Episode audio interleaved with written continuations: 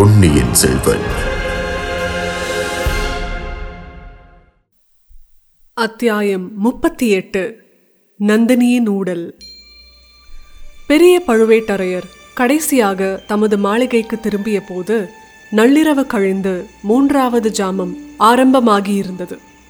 வீதி புழுதியை வாரி அடித்து கொண்டு சுழன்று சுழன்று அடித்த மேல் காற்றை காட்டிலும் அவருடைய உள்ளத்தில் அடித்த புயல் அதிக புழுதியை கிளப்பியது. அருமை சகோதரனை அவ்வளவு தூரம் கடிந்து கொள்ள வேண்டியிருந்தது பற்றி சிறிது பச்சாதாபப்பட்டார். அவர் மீது தம்பி வைத்திருந்த அபிமானத்துக்கு அளவே இல்லை. அந்த அபிமானத்தின் காரணமாகத்தான் ஏதோ சொல்லிவிட்டான். இருந்தாலும் சந்தேகக்காரன் எதற்காக அனாவசியமாய் நந்தினியை பற்றி குறை கூற வேண்டும்? மனித சுபாவம் அப்படித்தான் போலும். தான் செய்த தவறுக்கு பிறர் பேரில் குற்றம் சொல்லி தப்பித்துக் கொள்ள முயல்வது சாதாரண மக்களின் இயற்கை. ஆனால் இவன் எதற்காக அந்த இழிவான முறையை கடைபிடிக்க வேண்டும்? கைவசம் சிக்கியிருந்த அந்த மோசக்கார திருட்டு வாலிபனை விட்டுவிட்டு அதற்காக ஒரு பெண்ணின் பேரில், அதுவும் மதனியின் பேரில் குற்றம் சொல்லுவது இவனுடைய வீரத்துக்கும் ஆண்மைக்கும் அழகாகுமா?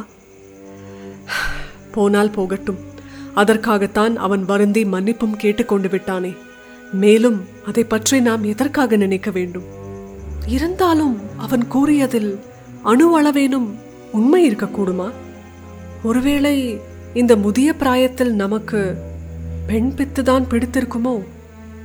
எங்கேயோ காட்டிலிருந்து பிடித்து வந்த ஒரு பெண்ணுக்காக கூட பிறந்த சகோதரனை, நூறு போர்க்களங்களில் நமக்கு பக்கபலமாய் இருந்து போரிட்டவனை, பலமுறை தன் உயிரை பொருட்படுத்தாமல் நமக்கு வந்த அபாயத்தை தடுத்து காத்தவனை அல்லவா கடிந்து கொள்ள வேண்டியிருந்தது? அப்படி என்ன அவள் உயர்த்தி? அவளுடைய பூர்வோத்தரம் நமக்கு தெரியாது.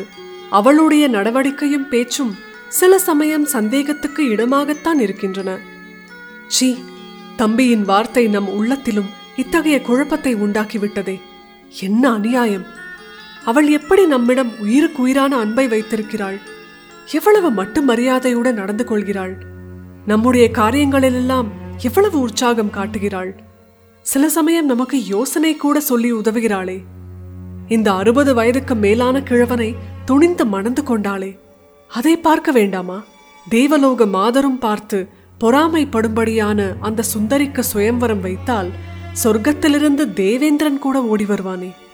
இந்த உலகத்து மணிமுடி வேந்தர் யார்தான் அவளை மணந்து கொள்ள ஆசைப்பட மாட்டார்கள்? இந்த சுந்தர சோழன் கண்ணில் அவள் அகப்பட்டிருந்தால் போதுமே. அப்படிப்பட்டவளை பற்றி எந்த விதத்திலும் ஐயப்படுவது எவ்வளவு மடமை! இளம் பெண்ணை மணந்து கொண்ட கிழவர்கள் இல்லாத சந்தேகங்கள் எல்லாம் தோன்றி தம் வாழ்க்கையை நரகமாக்கிக் கொள்வார்கள் என்று கேள்விப்பட்டிருக்கிறோம். உலக வாழ்க்கையில் அத்தகைய உதாரணங்களை பார்த்தும் இருக்கிறோம். அம்மாதிரி ஊரார் சிரிப்பதற்கு நம்மை நாமே இடமாக்கிக் கொள்வதா? இருந்த போதிலும் சிற்சில விவரங்களை அவளுடைய வாய்ப்புறுப்பில் கேட்டறிந்து கொள்வதும் அவசியம்தான். அடிக்கடி முத்திரை மோதிரம் வேண்டும் என்று கேட்டு வாங்கிக் கொள்கிறாளே, எதற்காக? அடிக்கடி தன்னந்தனியாக லதா மண்டபத்தில் போய் உட்கார்ந்து கொள்கிறாளே, அது எதற்கு? யாரோ ஒரு மந்திரவாதி அடிக்கடி அவளை பார்க்க வருகிறதாக கேள்விப்படுகிறோமே, அவளே ஒப்புக்கொண்டாளே, அது எதற்காக? மந்திரவாதியிடம் இவள் என்னத்தை கேட்டறிய போகிறாள்? மந்திரம் போட்டு இவள் யாரை வசப்படுத்த வேண்டும்? இதெல்லாம் இருக்க கல்யாணம் பண்ணியும் பிரம்மச்சாரி என்ற நிலையில் என்னை எத்தனை காலம் வைத்திருக்க போகிறாள்? ஏதோ விரதம் நோன்பு என்று சொல்கிறாளே தவிர என்ன விரதம் என்ன நோன்பு என்று விளங்கச் சொல்கிறாள் இல்லை. கதைகளிலே வரும் தந்திரக்கார பெண்கள் தட்டி கழிக்க கையாளும் முறையைப் போலத்தானே இருக்கிறது. அதற்கு இனிமேல் இடம் கொடுக்க கூடாது. இன்றிரவு அதை பற்றி கண்டிப்பாக பேசி தீர்த்து கட்டிவிட வேண்டியதுதான்.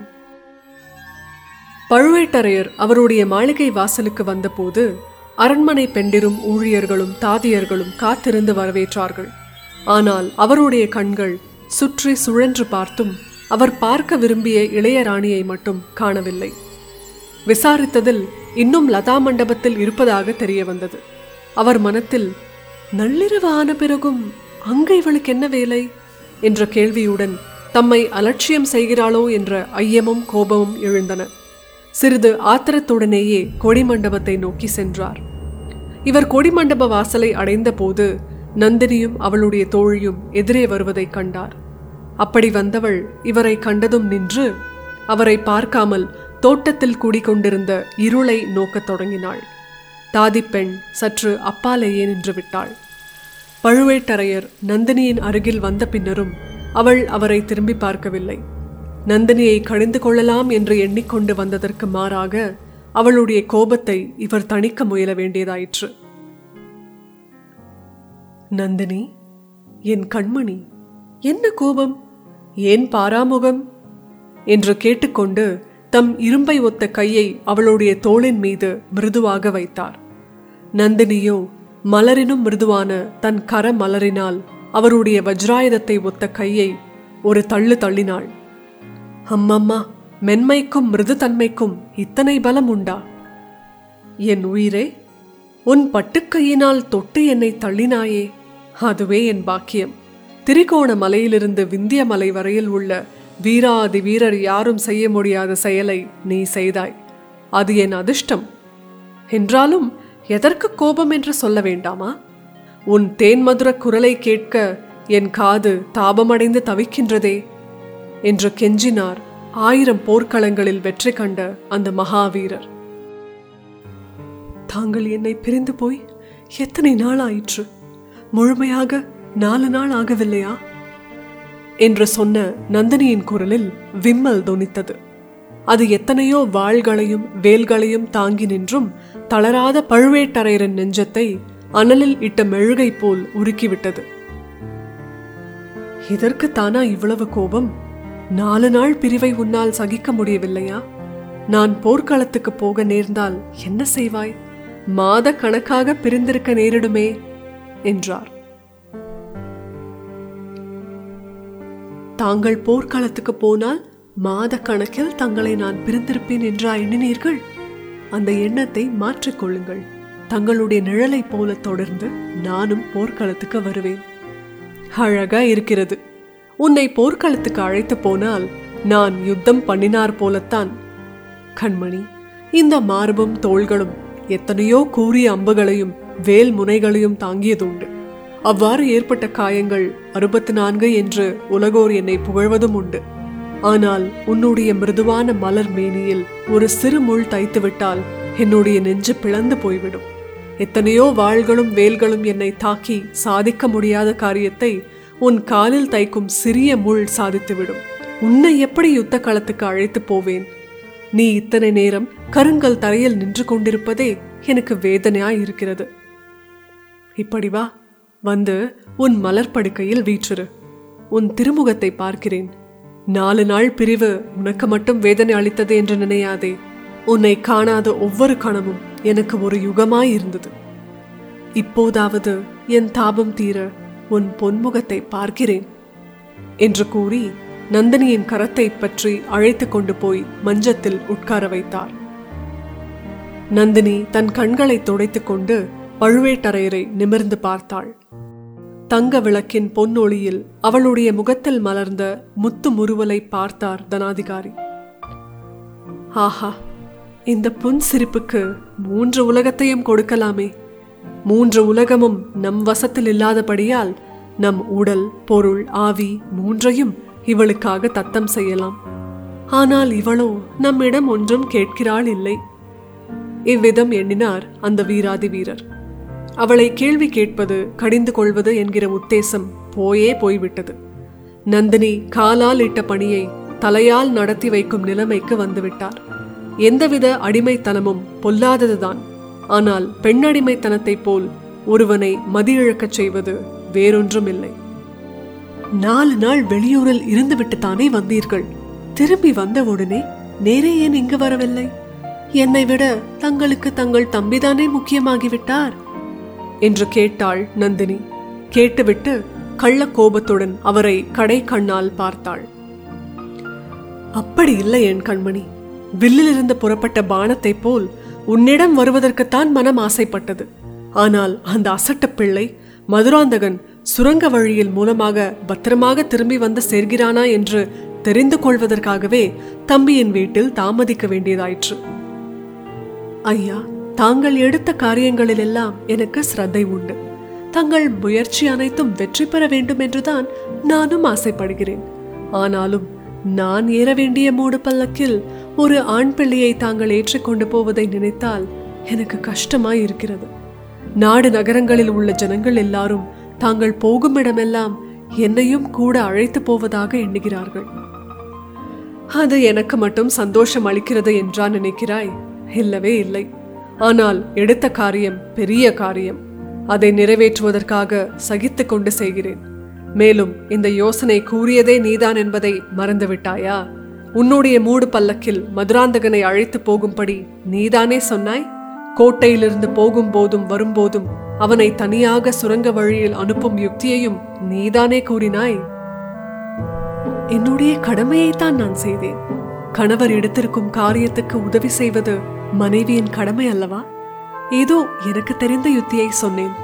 தங்களுக்கு அதனால் அது மட்டுமா செய்தாய்?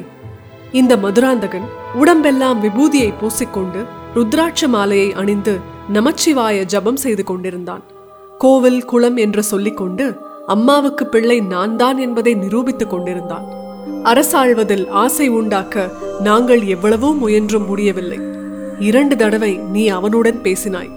உடனே மாறி போய்விட்டான். இப்போது அவனுக்கு உள்ள ராஜ்ய ஆசையை சொல்லி முடியாது. தற்போது அவனுடைய மனோராஜ்யம் இலங்கையிலிருந்து இமயமலை வரையில் பரவியிருக்கிறது. பூமியிலிருந்து ஆகாசம் வரையில் வியாபித்திருக்கிறது. நம்மை காட்டிலும் அவனுக்கு அவசரம் தாங்கவில்லை. சோழ சிம்மாசனத்தில் ஏற துடித்து கொண்டிருக்கிறான். நந்தினி, அந்த பிள்ளை விஷயத்தில் நீ என்ன மாயமந்திரம் செய்தாயோ தெரியவில்லை. ஆமாம், நீதான் இப்படிப்பட்ட மாயமந்திரக்காரியாய் இருக்கிறாயே. வேறு மந்திரவாதியை நீ ஏன் அழைக்கிறாய்? அதை பற்றி அனாவசியமாக ஜனங்கள்... அரசே, அதை பற்றி அனாவசியமாக யாரேனும் பேசினால் அப்படிப்பட்ட துஷ்டர்களின் நாக்கை துண்டித்து புத்தி கற்பிப்பது தங்கள் பொறுப்பு. மந்திரவாதியை நான் ஏன் அழைக்கிறேன் என்பதை முன்னமே சொல்லியிருக்கிறேன். தாங்கள் மறந்திருந்தால் இன்னொரு தடவையும் சொல்கிறேன். பழையாறையில் உள்ள அந்த பெண் பாம்பின் விஷத்தை இறக்கத்தான். நீங்கள் ஆண்மை உள்ள புருஷர்கள் யுத்த காலத்தில் நேருக்கு நேர் நின்று ஆண் பிள்ளைகளோடு போரிடுவீர்கள். கேவலம் பெண் பிள்ளைகள் என்று அலட்சியம் செய்வீர்கள். பெண் பிள்ளைகளுடன் போர் செய்வது உங்களுக்கு அவமானம். ஆனால் நூறு ஆண் பிள்ளைகளை காட்டிலும் ஒரு பெண் பிள்ளை அதிகமான தீங்கு செய்து விடுவாள். பாம்பின் கால் பாம்பறியும். அந்த குந்தவையின் வஞ்சனையெல்லாம் உங்களுக்கு தெரியாது, எனக்கு தெரியும். தங்களையும் என்னையும் சேர்த்து அவள் அவமானப்படுத்தியதை தாங்கள் மறந்திருக்கலாம். நான் மறக்க முடியாது.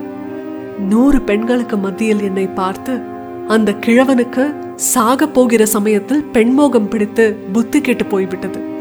உன் அறிவு எங்கேடி போயிற்று? அந்த கிழவனை போய் ஏன் மணந்து கொண்டாய் என்று கேட்டாளே, அதை நான் மறக்க முடியுமா? தேவலோக மோகினியை போல் ஜொலிக்கிறாயே. எந்த ராஜகுமாரனும் உன்னை விரும்பி மாலையிட்டு பட்ட மகிழ்ச்சியாக வைத்திருப்பானே. போயும் போயும் அந்த கீழ எருமை மாட்டை போய் கல்யாணம் செய்து கொண்டாயே என்று அவள் கேட்டதை என்னால் மறக்க முடியுமா என்று கூறி நந்தினி விம்மி அழத் தொடங்கினாள். அவளுடைய கண்களில் பொங்கிய கண்ணீர் தாரை தாரையாக கன்னங்களில் வழியாக பெருகி அவள் மார்பகத்தை நினைத்தது. பொன்னியின் செல்வன்.